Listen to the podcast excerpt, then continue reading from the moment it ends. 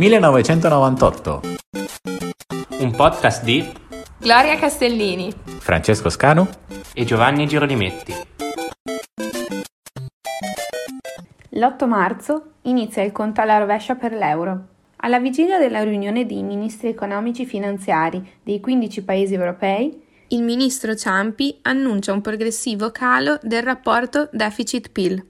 Si passerà dal 2,6% del 1998 fino all'1,6% nel 2000.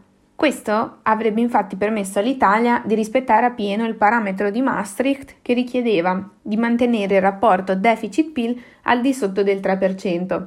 Per farvi un'idea, nel 2019 eravamo al 134,8%. A ogni modo, infatti è il governatore della Banca d'Italia, Antonio Fazio, a riportare tutti con i piedi per terra, invitando alla cautela. C'è nell'aria un po' troppo ottimismo, i giochi non sono ancora fatti e il rapporto debito-PIL è ancora fuori parametro. Con il 25 di marzo arriva l'ufficialità. L'Italia è nell'euro. I rapporti della Commissione europea e dell'Istituto monetario europeo raccomandano l'ammissione nell'euro di un gruppo di 11 paesi, fra cui l'Italia. Per questi 11 il commissario Yves de Silgui rileva l'impegno a ridurre il debito pubblico sotto il 100% entro il 2003 e a riportarlo entro il 60% in 19 anni. Anche la lira mostra una buona stabilità. L'Istituto monetario europeo riconosce il sensibile miglioramento nei conti pubblici, ma invita comunque l'Italia a fare di più sul fronte del debito e a ridurre la pressione fiscale. L'Olanda è l'unica voce fuori dal coro, accusa l'Italia di essere ancora troppo vulnerabile. L'ammissione dell'Italia eh, nell'euro della moneta unica ha dominato la prima parte dell'anno. Era un evento atteso ma non sicuro, ovviamente destinato a determinare il futuro del paese. Dall'entusiasmo del primo annuncio a fine marzo fino alla conferma definitiva di maggio, ci sono sempre state nei nostri confronti diverse riserve da diversi paesi europei, specialmente nell'ambito bancario comunitario. Il successo della politica europea non ha potuto però cancellare o attenuare anche solo le preoccupazioni per la situazione economica e sociale del paese. I periodici rilevamenti dell'Istat di quel periodo sono un'istantanea della situazione economica italiana, ma i dati sono spesso contraddittori. Per esempio, è risultato decisamente sotto controllo il tasso di inflazione, che ha permesso quindi una riduzione del tasso di interesse. In molti mesi è stata positiva la bilancia commerciale, così come hanno dimostrato i lievi segni di ripresa dei consumi delle famiglie, l'indice di produttività e il lieve alleggerimento del carico fiscale, mentre il volume degli investimenti è stato giudicato ancora insoddisfacente. L'aspetto più inquietante è naturalmente lo stato dell'occupazione che non ha potuto segnare nessun passo avanti, come del resto in quasi tutti i paesi europei, e che costituisce la chiave di volta di tutto il sistema. Tra il 1994 e il 97 la creazione netta di occupati è stata esclusivamente sui posti a tempo parziale, mentre sono diminuiti i posti a tempo pieno. La crescita netta dell'occupazione maschile è stata esclusivamente su contratti a tempo determinato. Lo slogan eh, doveva essere lavorare tutti, lavorare meno, ma la realtà sembra lavorate in pochi, guadagnate meno. Se questo è lo sconfortante quadro europeo, in Italia le cose vanno persino peggio. Il tasso di occupazione continua a oscillare intorno al 12% della popolazione attiva penalizza soprattutto i giovani e in particolare le regioni del sud. Il problema si amplia sempre di più. La sovrastruttura politica che dovrebbe riflettere su questa situazione economica e sociale e agire di conseguenza è instabile e inattendibile. Nella prima parte dell'anno, proprio in concomitanza e in contraddizione con l'euforia per l'euro, si percepiscono i primi segni di involuzione. Il processo di sfaldamento della politica italiana durerà diversi mesi, alimentando i bla bla bla estivi, le voci di corridoio, le trame scoperte occulte, gli articoli dei commentatori, come una colossale telenovela all'italiana. Circa 150 fra deputati e senatori cambiano schieramento rispetto a quello per il quale avevano chiesto e ottenuto il mandato degli elettori. Altri meditano di farlo, a seconda di dove tira il vento, Altri ancora lo fanno, per ora sotto banco. E l'elettorato risponde. Risponde nell'unico modo che può davvero avere un effetto. Conferisce la maggioranza relativa al partito dell'astensione, il quale raggiunge percentuali record, circa il 35%.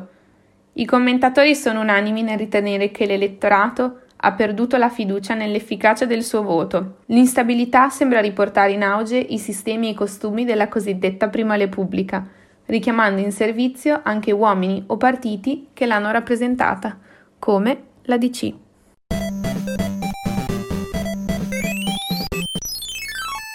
Il 10 marzo 1998 è una data significativa, possiamo tranquillamente dirlo, non solo per il Cile, ma anche per l'intero scacchiere geopolitico mondiale. È la giornata in cui Augusto Pinochet cede il comando e viene deposto dalla carica di comandante dell'esercito cileno. Si conclude così la carriera militare durata ben 65 anni di Augusto Pinochet, che ha visto la perdita del potere politico quasi dieci anni prima, nel 1990, a seguito del plebiscito che lo privò del potere politico. È una carriera quindi molto lunga, controversa, che ha visto il suo culmine, il suo climax sicuramente nel 1973, momento in cui, con l'appoggio degli Stati Uniti, Pinochet ribaltò il governo legittimamente instaurato di Salvador Allende un appoggio, quello di USA, conferito al generalissimo in chiave anticomunista. Personaggio da sempre controverso, soprattutto perché legato alle vicende dei desaparecidos, il presidente venne quindi deposto del suo ultimo potere e, venne, e gli venne dato il titolo di senatore a vita con il quale poteva godere dell'immunità parlamentare. Tuttavia questo non gli servì ad impedire l'arresto avvenuto pochi mesi dopo a Londra con delle accuse gravissime, accuse per crimini contro l'umanità. Durante la solenne cerimonia di cessione delle insegne del comando delle forze armate, il generale pronunciò un discorso con voce quasi rotta dall'emozione, in cui dichiarò di essersi trovato costretto ad agire poiché la nazione si trovava sull'orlo dell'autodistruzione a causa della conflittualità politica.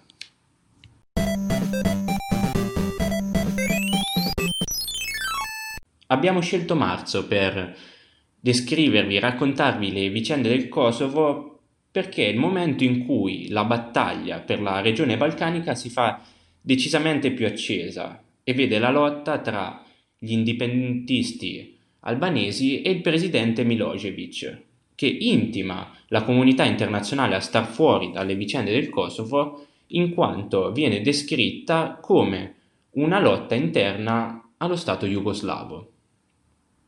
Qui con noi abbiamo oggi il professor Francesco Niccolò Moro, esperto di geopolitica che sicuramente ci aiuterà a destreggiarci meglio tra le vicende accadute in quel periodo. Intanto buongiorno grazie dell'invito a parlare del 1998 e di quella che è stato l'inizio del conflitto in Kosovo nel 1998, un conflitto che va avanti poi per oltre un anno e che vede il momento più noto, più attenzionato nel 1999 con i bombardamenti NATO eh, e la guerra con la Serbia da parte della NATO, guidata dagli americani, ma a cui partecipano tanti, sostanzialmente quasi tutti i paesi alleati europei direttamente, inclusa l'Italia.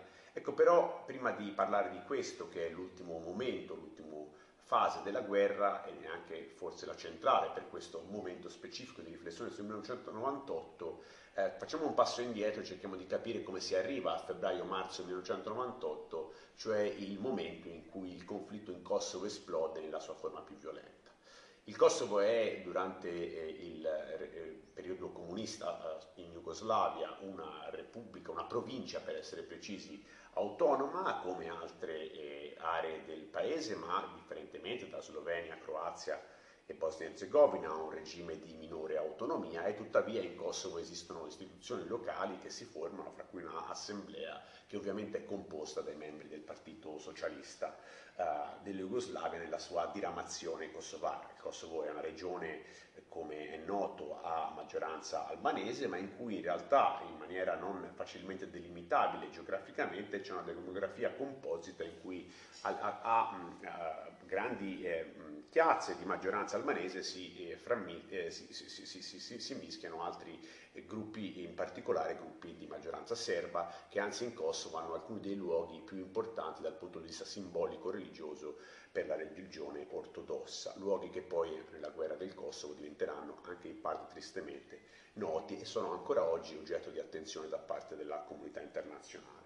In questo complesso eh, mosaico etnico, eh, forse una prima domanda che ci possiamo porre è come mai invece che scoppiare insieme alle guerre degli anni eh, 1990, 91, 92, la Slovenia prima, l'indipendenza slovena, la Croazia, la violenta secessione croata e ancora di più ovviamente il conflitto in Bosnia e in Kosovo non accade niente. Beh, in questa fase che non siano ovviamente delle proteste anche su larga scala, ma eh, non ancora un conflitto armato. Beh, in questa fase la decisione eh, dei leader kosovari, in particolare di Rugova, il più importante leader in questa fase, è sostanzialmente quella di mantenere una protesta relativamente eh, non violenta eh, in parte perché Rugova sa bene che in questa fase eh, non ha gli strumenti in larga misura per affrontare eh, un altro tipo di modalità d'azione, non, non può in nessun modo eh, eh, provare a fare quello che stanno facendo in Croazia, Slovenia e poi in Bosnia e Herzegovina gli altri attori che vogliono la secessione. Quello che accade nel 1995, forse il momento secondo, momento importante, è però la, gli accordi di Dayton e la partizione della Bosnia. Dal 1995 in poi la partizione della Bosnia in una forma molto particolare che include due repubbliche, la Repubblica Serbska e la Repubblica di Bosnia e Herzegovina, in qualche modo ha l'effetto di eh, creare degli incentivi eh, per pensare anche per il Kosovo ad una soluzione di eh, separazione e secessione. Eh, questo è il primo momento importante. Il secondo elemento è legato invece alla crisi albanese, del paese più vicino e, più vicino anche etnicamente a, al, al, Kosovo, cioè l'Albania è, è, in crisi, è una crisi molto forte nel 1997 in particolare, eh, che porta a una profonda instabilità politica e in questa instabilità politica si creano alcune condizioni che favoriscono anche nel Kosovo a maggioranza musulmana albanese l'emergere di movimenti eh, insurrezionali che hanno intenzione di usare la forza, quindi che eh, hanno intenzione di eh, iniziare sostanzialmente un'azione militare contro la Serbia e contro la, maggior, la, la, parte anche la minoranza serba nel Kosovo, al fine di ottenere l'indipendenza. Questo movimento è noto come UCK, o in inglese Kosovo Liberation Army, l'armata di liberazione del Kosovo, sarà fondamentale per il proseguo della guerra, ma appunto è nell'inizio del 1998 che l'UCK decide di passare a una strategia di maggiore intensificazione delle attività. Eh, qui c'è un dibattito che non è solo ancora, non è ancora un dibattito storiografico, ma un dibattito che c'è stato a lungo, cioè quanto il l'UCK abbia deciso di eh, intensificare le proprie azioni contro eh, postazioni militari, inizialmente particolarmente eh, di polizia, eh, contro le istituzioni serbe, al fine di provocare una reazione che avrebbe portato all'intervento internazionale. C'è un grosso dibattito nella letteratura accademica su questo tema, eh, come tutti i dibattiti ci sono molto spesso valutazioni che si possono fare sia da un lato che dall'altro, quello che però sappiamo è che effettivamente all'inizio del 1998, fra febbraio e marzo, il mese centrale per questa trattazione, abbiamo un'intensificazione delle azioni insurrezionali da parte del, del CK. Queste azioni vanno avanti sostanzialmente nei, nei, mesi successivi, vanno avanti con una crescente reazione e repressione eh, serba.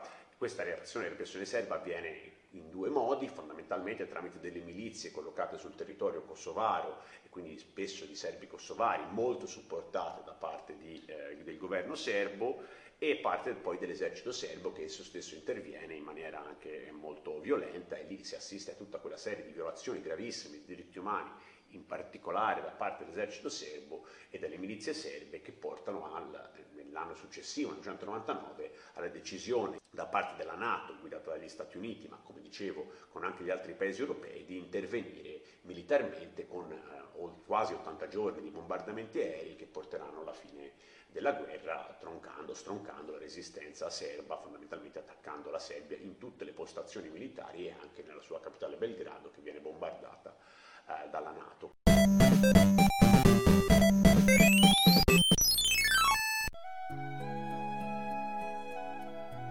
Il 15 aprile 1912, durante il suo primo viaggio da Southampton a New York, il transatlantico di lusso Titanic, considerato inaffondabile, urta un iceberg davanti alle coste di Terranova e si inabissa, provocando la morte di 1503 persone.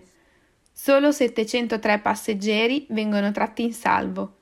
La nave, lunga 269 metri, e larga 28 e ancora oggi a 3810 metri sul fondo dell'Atlantico. Se non conoscete questa storia, non so dove abbiate vissuto negli ultimi 23 anni, perché 85 anni dopo il disastro, James Cameron decide di girare un film sulla tragica fine di questo gigante dei mari. Cameron non intende risparmiare sui costi pur di garantire il successo della sua pellicola. Il film viene prodotto dagli studi della Fox e Paramount a Hollywood e tocca la cifra record di 200 milioni di dollari di spesa. Il regista è già noto per il suo perfezionismo e gira un film di 194 minuti nel quale vengono utilizzate tutte le tecniche di ripresa d'avanguardia. Penso sia famosissima l'immagine di Jack e Rose dentro una piscina. Cameron non è nuovo all'impiego della tecnologia più avanzata e di effetti speciali, ma i suoi principali successi del passato sono film d'azione i due Terminator e True Life, sempre con Arnold Schwarzenegger nel ruolo del protagonista. Con Titanic decide di cambiare gli ingredienti su cui basare la storia, aggiungendo una consistente dose di romanticismo. La trama la conosciamo tutti e ci siamo tutti commossi con quel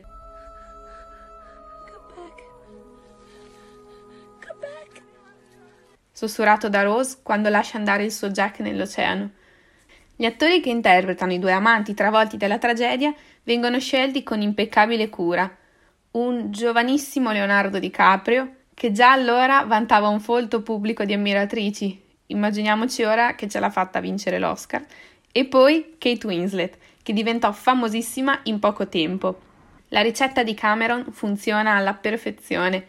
Milioni di persone in tutto il mondo lasciano le sale dal cinema in lacrime per la commozione e questo spettacolare colossal fa esplodere i botteghini. Gli incassi superano i 2 miliardi di dollari. È la realizzazione di un sogno per qualsiasi produttore, persino per quelli americani che erano già abituati a incassi da favola. Per successo di pubblico, Titanic supera di gran lunga il record di Jurassic Park di Steven Spielberg. Dopo un simile successo finanziario nel settore cinematografico, tutti danno per scontato che Titanic batterà ogni record anche in occasione dell'assegnazione degli Oscar. È infatti il 24 marzo del 1998 quando al Shrine Auditorium di Los Angeles si svolge la settantesima edizione degli Oscar presentata da Billy Crystal. Cameron vive il suo momento di gloria quando il suo film vince 11 delle statuette più ambite dall'industria cinematografica. Pronti alla carrellata? Miglior film, regia, direzione delle cineprese, effetti visivi, effetti sonori, sonoro, montaggio, costumi, allestimento, colonna sonora e miglior brano musicale. Dopo la prima del film, il brano principale della colonna sonora, My Heart Will Go On di Celine Dion, sale ai vertici delle classifiche musicali internazionali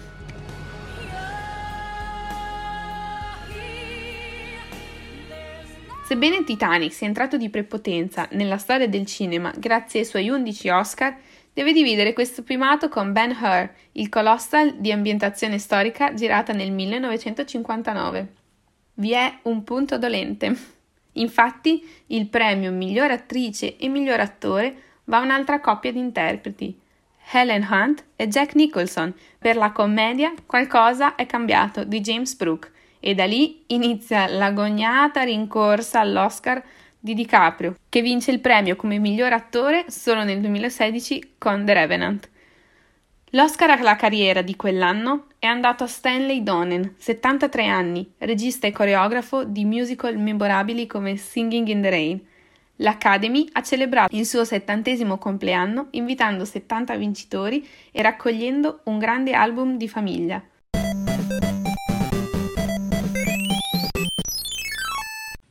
Il 20 marzo del 1998 continuiamo una di quelle notizie che ci ha accompagnato anche nei mesi di gennaio e febbraio, ovvero la questione relativa ai rapporti tra Cuba e gli Stati Uniti. Infatti, il recente viaggio nella Havana di Papa Giovanni Paolo II ha offerto agli americani un canale attraverso il quale convogliare la ripresa degli aiuti in forma umanitaria evitando all'amministrazione di aprire per il momento un dialogo diretto con il regime, rispettando formalmente l'embargo. Ogni timida apertura era congelata dal febbraio del 1996, quando due aerei privati con a bordo attivisti che compivano voli di propaganda nello spazio aereo dell'isola furono abbattuti dai MiG di Castro, uccidendo quattro persone e dando alla destra repubblicana e agli oltranzisti cubani il pretesto di far passare la legge Helms-Barton, di cui ve ne abbiamo parlato nella puntata di gennaio. Secondo una direttiva presidenziale illustrata dal segretario di Stato Albright, a partire da ora aerei charter eh, casse di antibiotici, scatole di latte condensato e rimesse finanziarie di 500.000 lire potranno ogni tre mesi fluire legalmente verso Cuba, segnando così un cambiamento di rotta rispetto al cammino seguito per 40 anni. Grazie per aver ascoltato 1998. Alla prossima puntata!